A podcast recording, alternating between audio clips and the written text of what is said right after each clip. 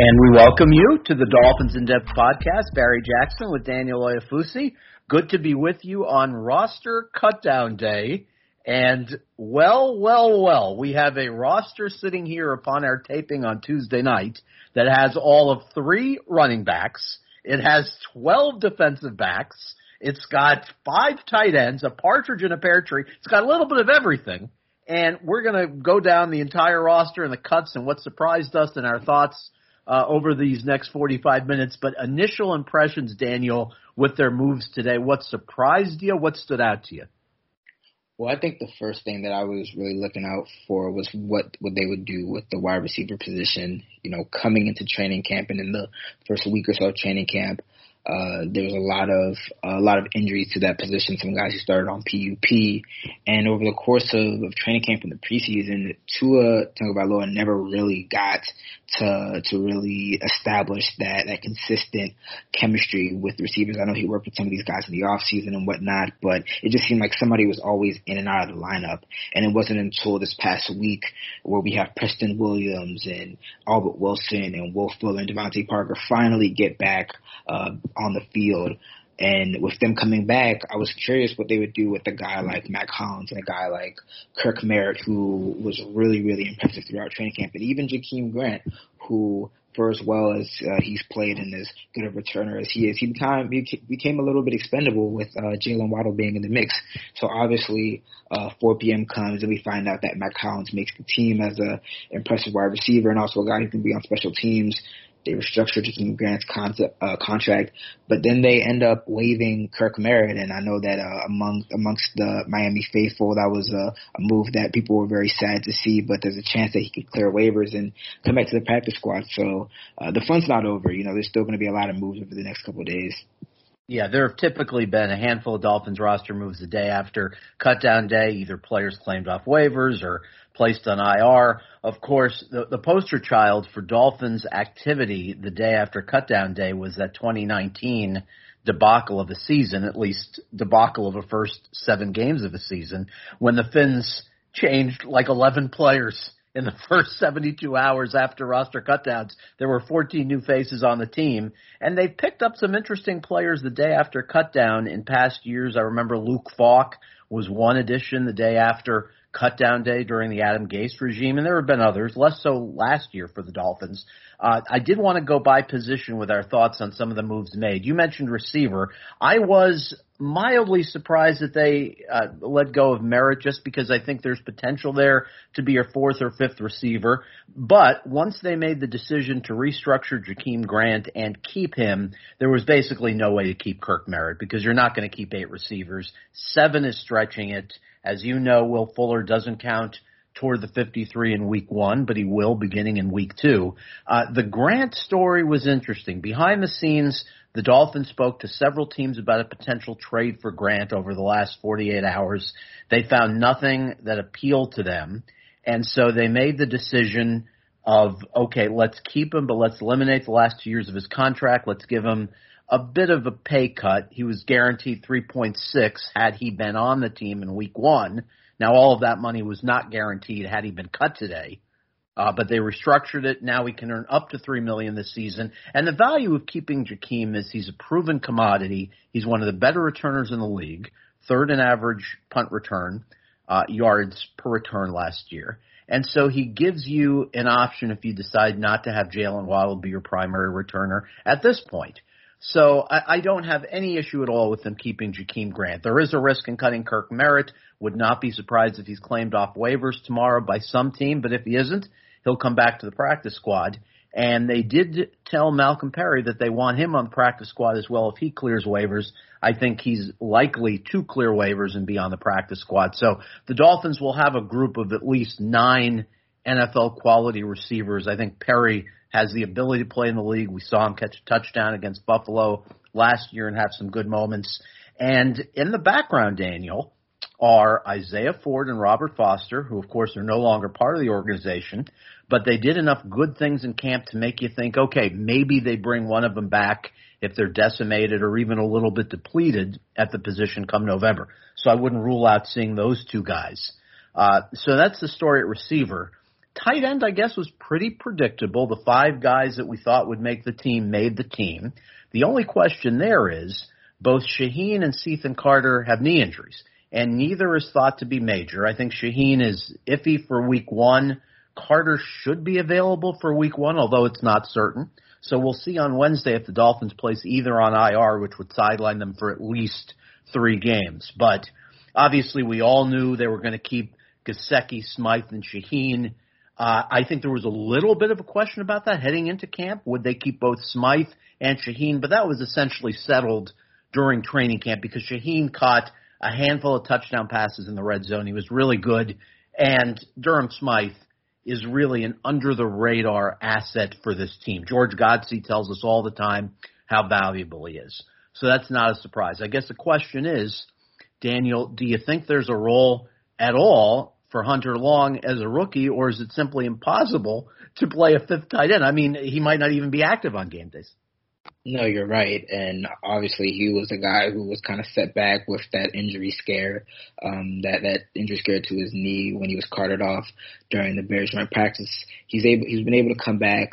Um, he got a lot of playing time in the preseason finale. He dropped a uh, a long pass against the Bengals, which would have been really great for him if we could uh, could have reeled that in.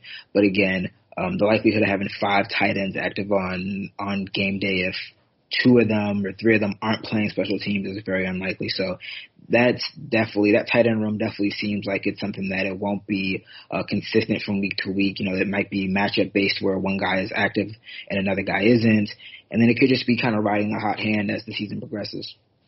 Right, I'm with you on that. And I guess the interesting long term question at tight end is: Do they extend Gesicki?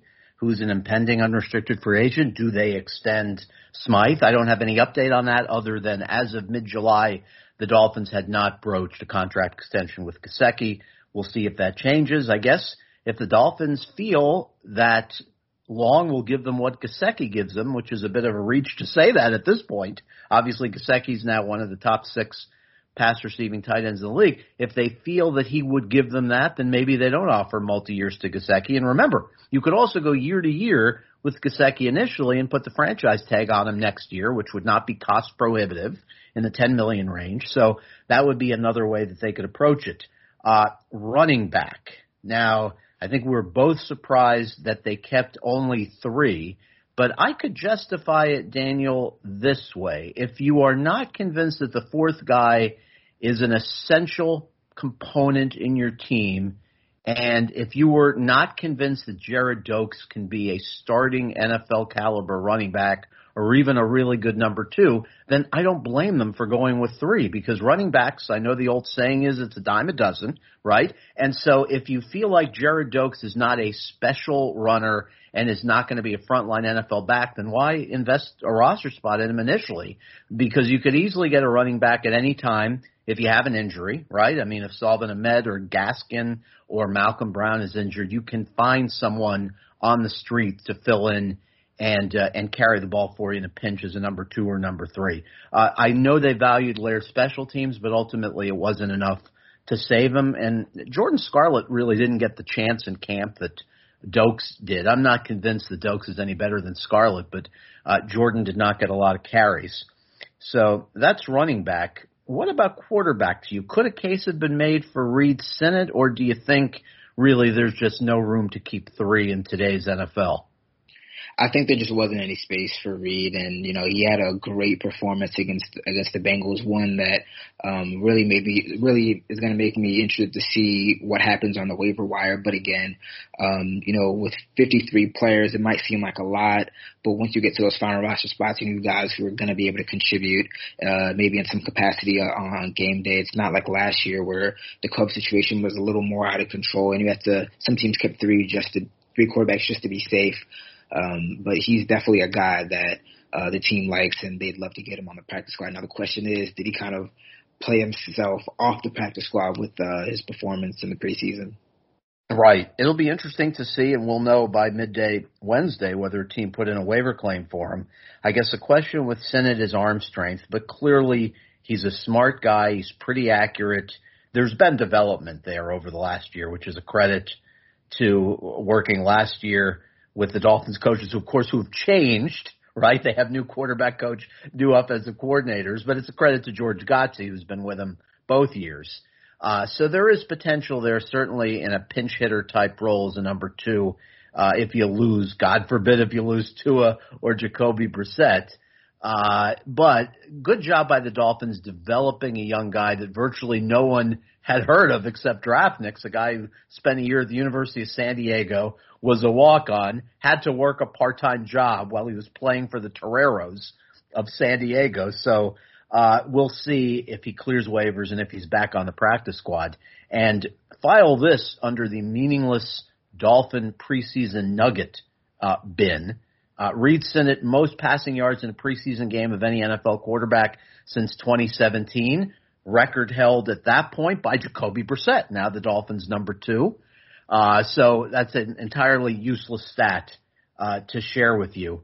Uh, let's go to offensive line. And there was a surprise there, the fact that Robert Jones, who was guaranteed over $100,000 by the Dolphins after the draft, did claim a spot on the initial 53. Was not a shock because we always knew that he had a chance. I considered it a mild surprise. I think heading into the last two and a half weeks of Camp Daniel, I would have made Pankey a slight favorite with the thinking that they could pass Robert Jones to the practice squad and develop him. But then Pankey got hurt. He was ineffective in his first preseason game. And I think that really changed the tide. And the other thing was uh, they decided they had no use for either of the two backup centers who they had for much of camp with uh, obviously Matt Skura and with Cameron Tom.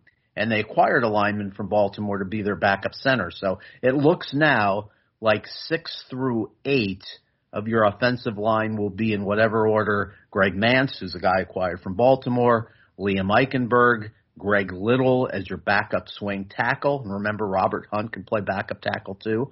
And then Robert Jones is your ninth. Uh, what surprised you about how the offensive line moves shook out? And were you at all surprised that Skura never challenged Deiter? Because you've seen Matt Skura a heck of a lot more than all of us having covered the Ravens. Yes, well, to answer the Skura question, I was surprised that he didn't really push for that job. Um, he was a, a former starter with the Ravens, started 51 games over four seasons. He did have a severe knee, knee injury toward the end of the 2019 season, but he was able to come back in time and start for the the 2020 season, and we all know that he had those snap issues, but it didn't really surface that much in training camp from what I from what I saw the few weeks that I saw. So that was a surprise. Overall, along the offensive line, I think the biggest story is that two of the top reserves heading into the season are guys who were not in the building two weeks ago. As of as of now, two weeks ago, they were not here, and that being Greg Little and Greg Mancz. I think that kind of speaks more to the overall state of the offensive line and the depth there. And I keep on saying I think that the offensive line is going to make or break this offense and potentially this team in this season. Um, again, you're counting on a lot of first year and second year players. Um, Liam Eichenberg seems like he's going to be the top reserve off the bench should there be a need for a switch up because of injury or play or bad play. But again, you have uh, Greg Mancz who, you know, to his to his credit, he started a couple a couple of seasons in in Houston, and Greg Little, a younger guy who's really trying to get his career back on track. So that's going to be something to really monitor as the season progresses. And we'll see if there are any changes to this offensive cast by week one in New England. I guess it wouldn't be shocking if they see a veteran offensive lineman they really like on waivers. They could conceivably try to do something there and try to pass Robert Jones onto the practice squad if he clears waivers. And then also, of course, we cannot rule out the possibility of a running back being added on waivers to give them a fourth. Uh, but I'm not sure anyone who's on the waiver wire now would crack their top three because they're obviously intrigued with Salvon Ahmed, who did good things last year, averaged 4.3 per carry. We've seen how he's been used in training camp. Uh, really, really interesting weapon on the boundary when matched up against a linebacker. I know you and I saw at least three plays where he gained significant yards on sideline patterns in the passing game.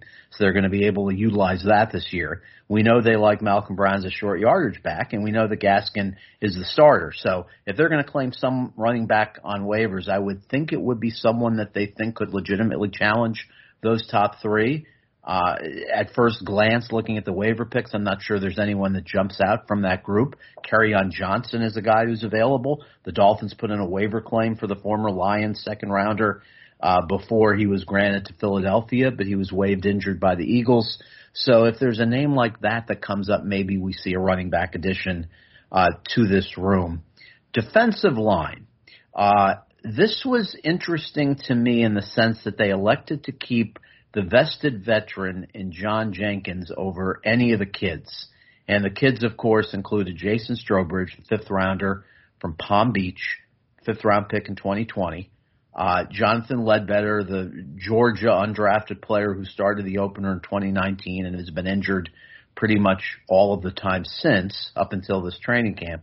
And Benito Jones, who had some good moments last year. So they kept the veteran Jenkins – which wasn't a surprise, but I saw that as a move that could go either way. I thought maybe they could cut Jenkins, bring him back later. But the value of John Jenkins is you know what you have. He's big. He can back up Raekwon Davis at the nose. He can play other spots in the defensive line. He has value. He is a reliable, known commodity. Uh, so that was really my only takeaway from the defensive line. How good do you think this group of linemen is? Do you think Daniel the Christian Wilkins has to take another step. I wonder how significantly better he is than Zach Sieler, right? And, and this is something we shouldn't be talking about. Christian Wilkins should be a clearly better player as a first round pick than Zach Sieler, an undrafted uh, guy who came here and has been a big surprise.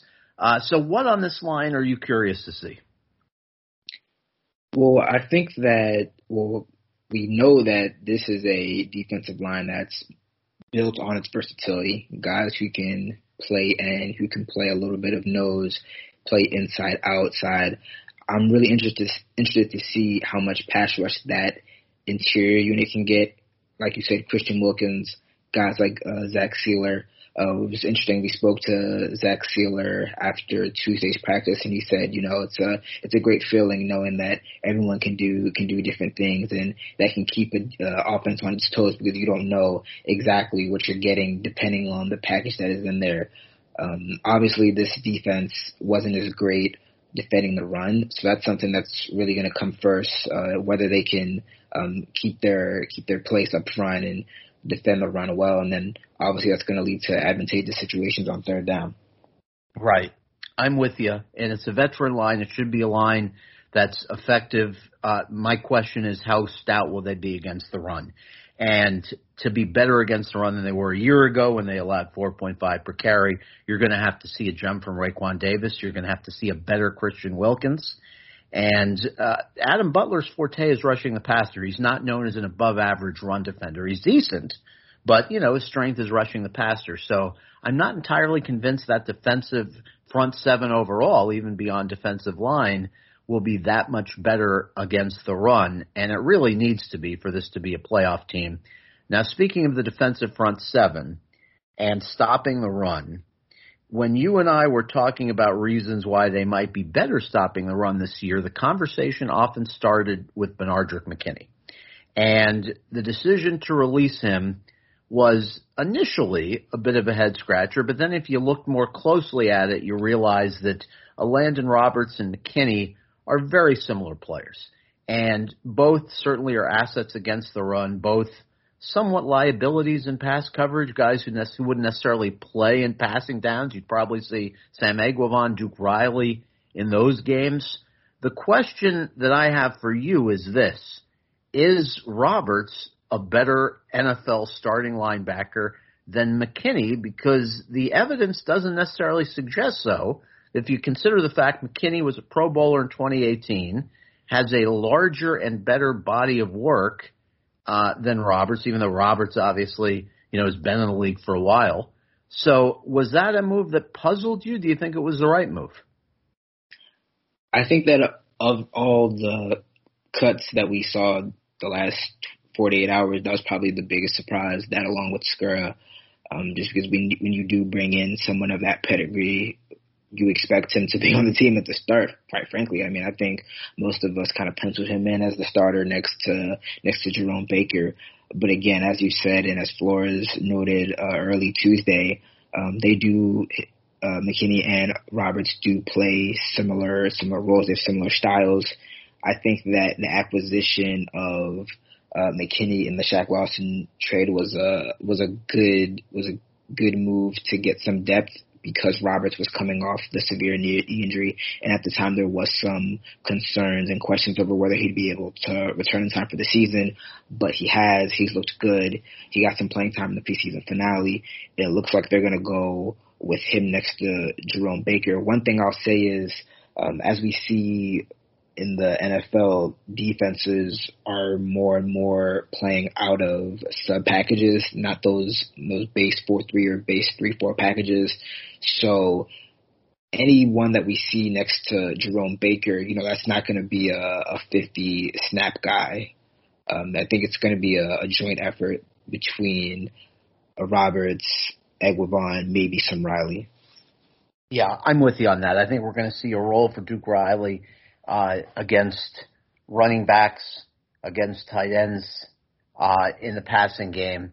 And even though he struggled a little bit in that role against Cincinnati, he's got an NFL body of work which suggests that he should be competent in that role. And also, seeing how Eguavoen played in that second preseason game, this person deserves not only a roster spot, but frankly, a package of snaps. I think he's earned that from preseason. He's been here three years. He clearly has found a niche as a pass rushing linebacker. So I'll be curious to see if Josh Boyer can, you know, craft maybe a 20 uh, snap or even a 15 snap per game package for Sam. He's certainly worthy of it. Now, speaking of pass rushing, before we go to break, I want to get your opinion on this because this really intrigued me on Sunday. Jaelan Phillips, perhaps the best pure pass rusher in the draft, uh, on a couple of clear passing situations on Sunday, dropped into coverage, didn't particularly contribute anything on those plays. He wasn't necessarily at fault, but he was sort of caught in no man's land where he wasn't a factor in the play.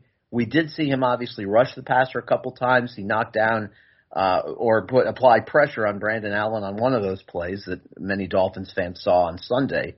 But the question is, should Jaelan Phillips be rushing the passer every down? Should he be a hand in the ground defensive lineman? I asked Flores that this week. He made the point that, of course, the Dolphins are not a pure 4-3 team. They play a lot of 3-4.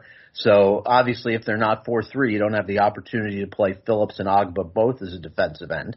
I guess your other alternative was having Ogbah stand up, right?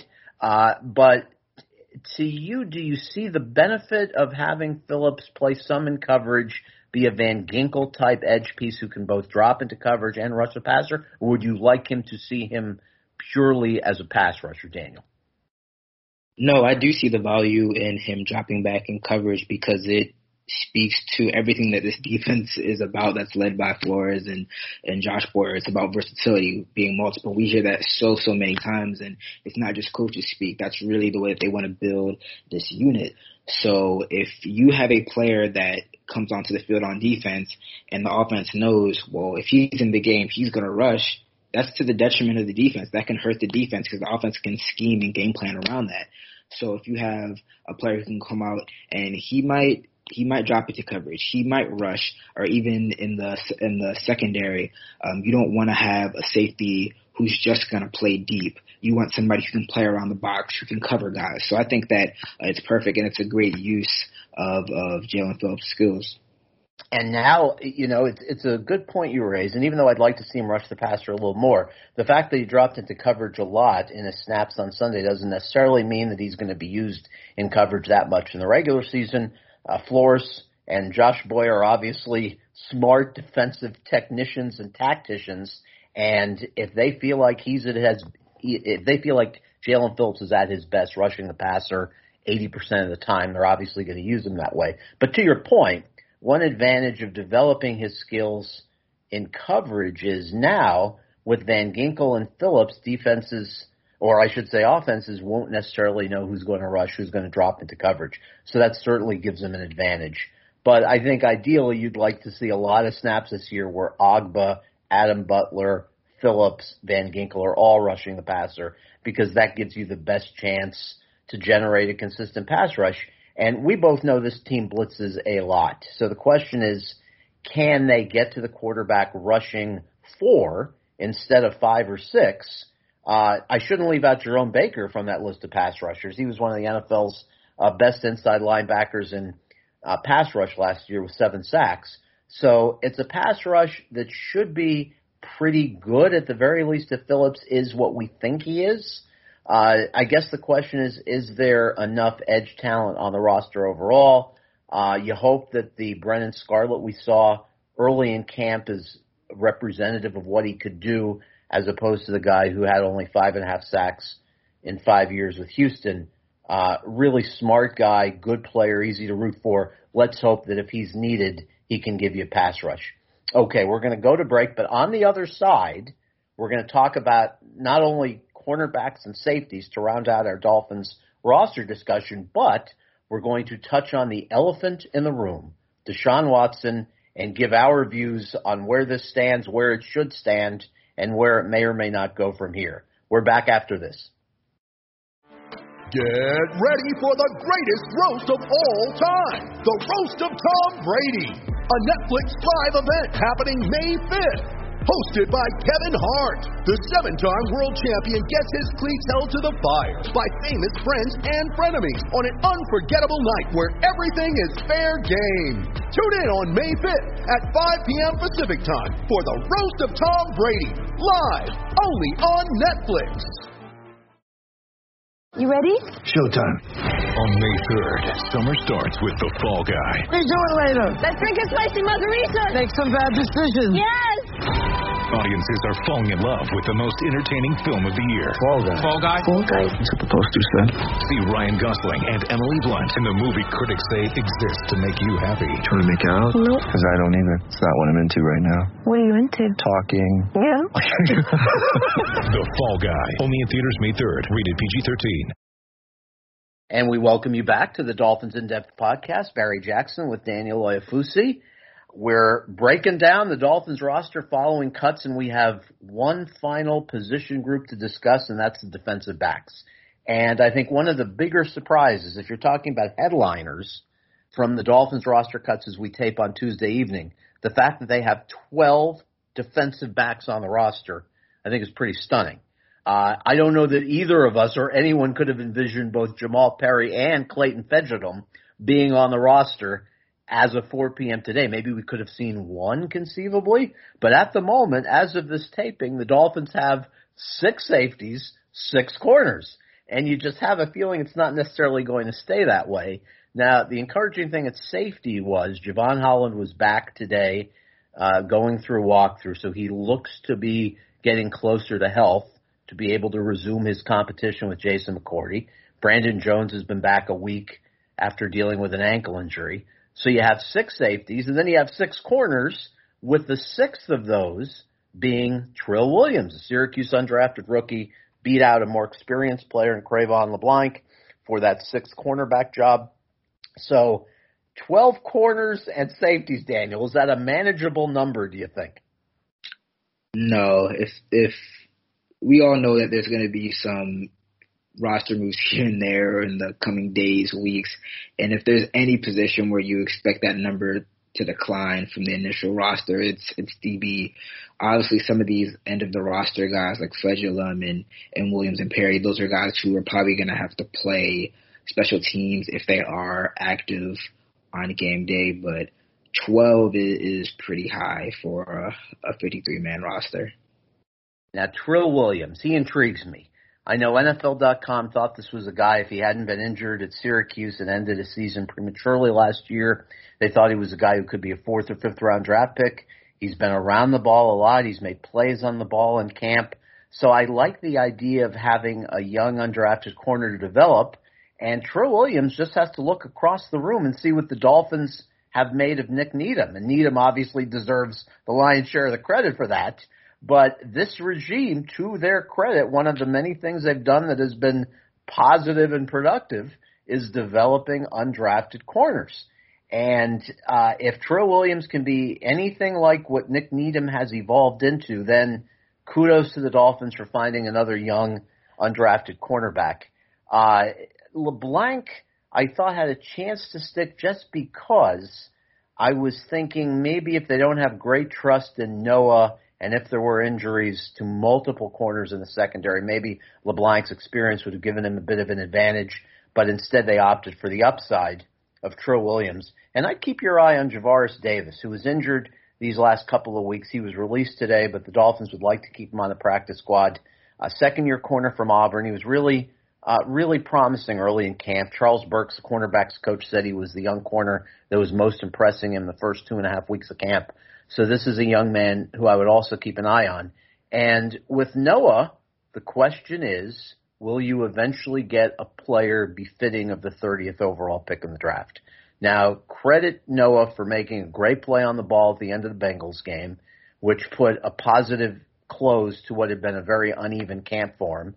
Uh, to his credit, he was better these last couple of weeks. So he struggled early. I thought he was at least competent these last couple of weeks. But if the Dolphins, God forbid, lose Byron Jones or Xavier Howard for a game or multiple games, my guess, Daniel, tell me what you think of this. My guess is they put Needham on the boundary, Justin Coleman in the slot. I agree with you. We did see Nik Needham move out to the boundary corner position a lot when Byron Jones and uh, and Xavier Howard weren't necessarily in the lineup toward the end of training camp. I think that that's really where their trust is, and it's and it's kind of a weird spot for for Noah because uh, he's a guy who who is relatively still new to the position, having having converted uh, to cornerback. Um, the team already has two established cornerbacks in in Howard and Jones, so he's not going to be playing on the outside. He did play a little bit in the slot during minicamp, he said, but honestly, I don't think that's a natural fit for him. Um, so I'm I'm interested to see if he's even going to be active on game day because he doesn't seem like he's one of the top three or four cornerbacks. You probably put Coleman above him, and if he's going to be a, a fourth or fifth cornerback, he's going to have to play special teams. So it's a, it's a really uh, weird spot for him. Hopefully he can he can kind of make some progress in, in practice, maybe get some game action and start to build that confidence again. Yeah, that point is great about whether Noah will even be active on game days. I guess say this. He's a good kid.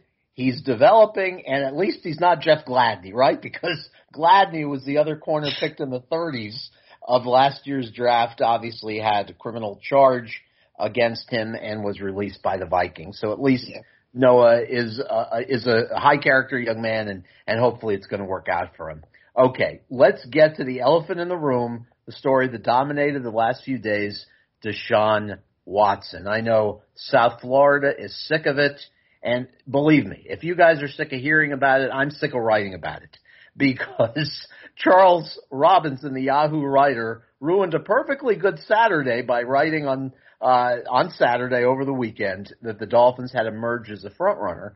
And the problem with that story was, I think it left readers and anyone who saw his tweet with the impression that a Dolphins trade was imminent. So we obviously wrote a story on Saturday, as did several others. Our story said the Dolphins certainly, you know, were intrigued with Watson still, but they had balked at the high asking price, so nothing was imminent. And in fact, nothing happened by Tuesday's 4 p.m. deadline to cut to 53.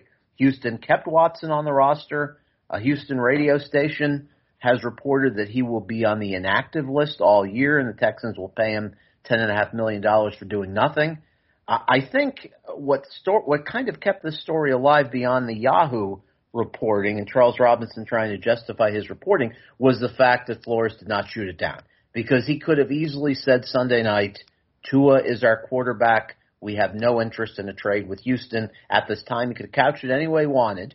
But the fact that he didn't, I think, is what led to this situation where the story just sort of mushroomed. Uh, but to bring people up to speed who might not have seen this today, uh, we're, again, we're taping on Tuesday evening. So today, Mike Florio, Pro Football Talk, reported that Stephen Ross really wants Deshaun Watson. And that, that was the thing that finally put the Dolphins over the edge where they felt compelled to comment. So they said uh, that that report was not accurate, that Ross is not telling his football people what to do, and that he supports and likes Tua. I do believe the Dolphins statement, Daniel. I do not think Ross orders Grier and Flores to do certain football decisions. I think he gives them input. You know, he's he's told us that. He's mentioned Michigan players to them to look at. You know, he's mentioned other players that intrigue him, but he never tells them what to do. So I believe that. And I also believe that he thinks highly of Tua. However, I still am of the belief from speaking to numerous people that Deshaun Watson would be of interest to Miami under certain circumstances. And those circumstances would be if they can get him at a bargain basement price. If Tua should struggle this season, obviously there's going to be interest in Watson. Uh, but at this point, it's not going to happen in the immediate future. Tua will start the year as the quarterback, and I think that's the right move. Uh, so excuse me, Daniel, for my long-winded soliloquy, uh, just to set up what's happened with Watson over these last few days. But what's your read of the situation? How do you think the Dolphins have handled it? And what would you do if you were in their shoes as far as pursuing a trade? Ooh. Well, I know it's a lot. I just gave you a lot. And in fact, if you want to take them one at a time, feel free. Well, I've been thinking about this Watson situation a lot since the initial Yahoo report came out, and I was like, this just feels familiar. And I'm probably going to be speaking to a very niche crowd when I make this uh, this analogy, but this reminds me of like like an episode of Degrassi, and like a married man or a man in a relationship is like flirting with another girl and hanging out with another girl and just making jokes and the the girl in the relationship is kind of left saying like, "What is going on?" Like, I feel like that's what's going on. I do think that the Dolphins have showed a lot of interest in Deshaun Watson and have had conversations about the framework of a trade, while also trying to nurture Tua's uh, development and bring the best out of him. So you know they're kind of playing both sides, so to speak. Now, no question. Yeah, now, I, I agree with that completely. Now, would you would you pursue it if you were the Dolphins? See, that's that's uh, that's a whole another can of worms. Um, we can't have any discussion on a trade without just kind of acknowledging the fact that there are um, 10 criminal complaints against him. There are um, 22 massage therapists that are uh, have accused him of sexual misconduct. There's you know an FBI investigation. There is the Houston Police Department looking into this. I feel like you really just have to wait and let the legal situation play out if you don't really know uh, how everything is about to unfold. But kind of going back to uh, the Pro Football Talk report today that uh, that Stephen Ross wants him, um, that could very well be true you know, the, the Dolphins didn't, uh, they said that the report was inaccurate. And then they said that he's not, uh, you know, forcing team decisions. But, you know, all that could be true. And Stephen Ross could still love the idea of Deshaun Watson being in Miami. And I think that given this situation, the owner, Stephen Ross, would have to be front and center in signing this off. Because if you make this move, this isn't just a franchise altering move because you're trading for a Pro Bowl quarterback. It's a franchise altering move because you're essentially saying, despite all these allegations, we are supporting Deshaun Watson as a member of the Miami Dolphins. So Stephen Ross, general manager Chris Grier, head coach Brian Flores, they all have to be on the same page uh, with whatever they're going to do in regards to Deshaun Watson. Um, so the Dolphins can refute reports. They can say he's not forcing team decisions, but you can't tell me that Stephen Ross is not involved in some way, shape, or form when it comes to the Dolphins' interest in Deshaun Watson.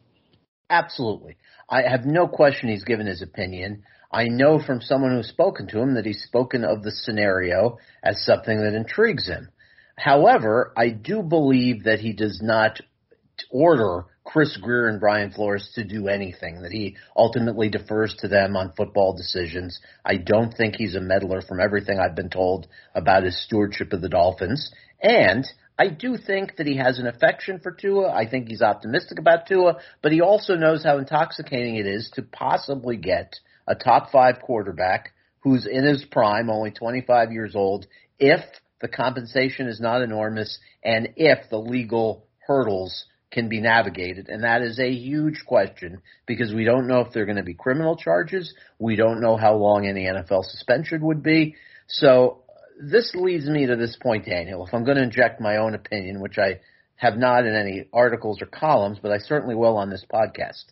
I do not think pursuing Watson at this point is a good idea. I think we've seen enough from Tua to leave us wanting to see more in this preseason. I think Uh, what Tua has done in training camp, what we saw, albeit against backups in the Falcons game, what we saw in Arizona last year, what we saw in the second half of the Patriots game last year, the Chargers game last year, I think we've seen enough to give us the belief that if he is at his best, you can win and be a playoff team with Tua, and he can be a top 10 to 15 NFL quarterback. I believe that if he fulfills his potential, he can be that. And if you're going to have a guy who can be top 10 to 15 in the league, I'm not sure why you would trade a bundle of assets for a player who has this enormous, enormous legal cloud hanging over him. Uh, to me, it's just unwise because we do not know the full story, not only with Watson's legal situation, but we don't know the full story of what Tua is going to be. I want to see Tua for an extended period. I'm not going to feel differently if he struggles in New England and Buffalo. I think we need to give this a significant sample size of games. Whether it's eight games, whether it's a full 16 games, we need to see this player over an extended period to know exactly what he can be. And then if he struggles or if he's mediocre and there's some clarity on the Watson legal case, then yes, it would be obvious at that point to try to acquire Deshaun Watson. I think the one interesting thing that's been reported in the last few days that nobody else has reported, but I think this is significant for the Dolphins if true. Aaron Wilson, who's a very good NFL writer based in Houston, reported this past weekend that Deshaun Watson would refuse a trade to Philadelphia. And to me, Daniel, that's significant because I think Philadelphia had always been viewed as the team that could trump Miami in terms of what it could offer in compensation. Because they have the Dolphins first round pick in 2022, they have their own first round pick, and they will have the Colts second rounder or first rounder. It will be a first round pick if Carson Wentz plays 75% of the snaps. Uh, so they could potentially have three first round picks, which would trump Miami's one first round pick next year, two first round picks in 2023, and that would seemingly give Philadelphia an edge in pursuing Watson, say next February or March or April. But if it's true that he refuses a trade to Philadelphia, and obviously that could change, right? Uh, then to me that would put Miami in a good position if Tua struggles. And of course, we all hope Tua succeeds. We all hope he's a rousing success. But if he does struggle, to me, that would put Miami in a good position, knowing that Watson can reject any trade. And then one final postscript, and then you, you get the last word on Watson and Tua. One final postscript on this whole story. My former colleague Jeff Darlington, who I covered the Dolphins with in uh, the early part of uh, the past decade, uh, you all know him as an ESPN personality now. He reported late this afternoon that Flores today told his team that Tua is our guy. So at least for now, that gives a bit of a sense of clarity and finality to it. Although frankly, it had been pretty clear in the last 24 to 48 hours that no trade was imminent, and the sides, as we reported over the weekend, simply could not agree to terms because Miami's not going to overpay for a player who has potential criminal charges hanging over his head. So I think this has come to a good resolution. You need to see Tua. You need to give the young man a chance. He's got uh, great upside. We've seen flashes of it throughout August. We saw flashes of it last year. Let's see what he can do before giving up a truckload of draft picks. You have the final word on Tua or anything else you want, Daniel. Well, first I'm going to hit the potential Watson framer for a trade, and then I'll end on Tua the Houston Texans are reportedly trying to get three first round picks, two second rounders, and maybe another young player in any trade for Deshaun Watson. Uh, under no circumstances should the Dolphins do that. I understand that the Dolphins have draft capital. They have a, an impressive roster that is much improved over the past couple years, but no, I understand that you would sacrifice a lot for a potential franchise quarterback, but I don't think that the Dolphins short and long term would be in a great position if they did that. The roster isn't so good that you can give up that that many assets and still be competitive. In my eyes, if the Dolphins were to do something like that and give up that much, they'd essentially be the Texans of two years ago, a team with a great quarterback, a bad offensive line, and a pretty good roster throughout. Is that a good team? Yes. Is it a Super Bowl team? Probably not. And I'll end with Tua. Now, nobody feels bad for Tua. I, as you know, an outsider who is now an insider after being on this beat for three weeks. Um, I still don't really feel either way about Tua. I'm really waiting to see him when the games matter and watch him up close. But I do feel like he's kind of getting a raw, a raw end of the deal. Um, obviously, Deshaun Watson is one of the best quarterbacks in the league, but the discourse over Tua in recent weeks has been as if he's like a bum who cannot play at all. And it's almost like we quickly forget this is a former number five overall overall pick who's one of the best quarterbacks in in college football. And the team still go still did go six and three with him as a starter. So again, I know that uh, there's always a rest of judgment. We want these guys to be amazing quarterbacks immediately, but it takes time. Uh, quarterbacks take time to develop, and we just have to ride it out with Tua. Okay, I'm with you on all that. We thank you for listening, everyone, to our Dolphins in Depth podcast. Have a good week. We'll talk to you next week.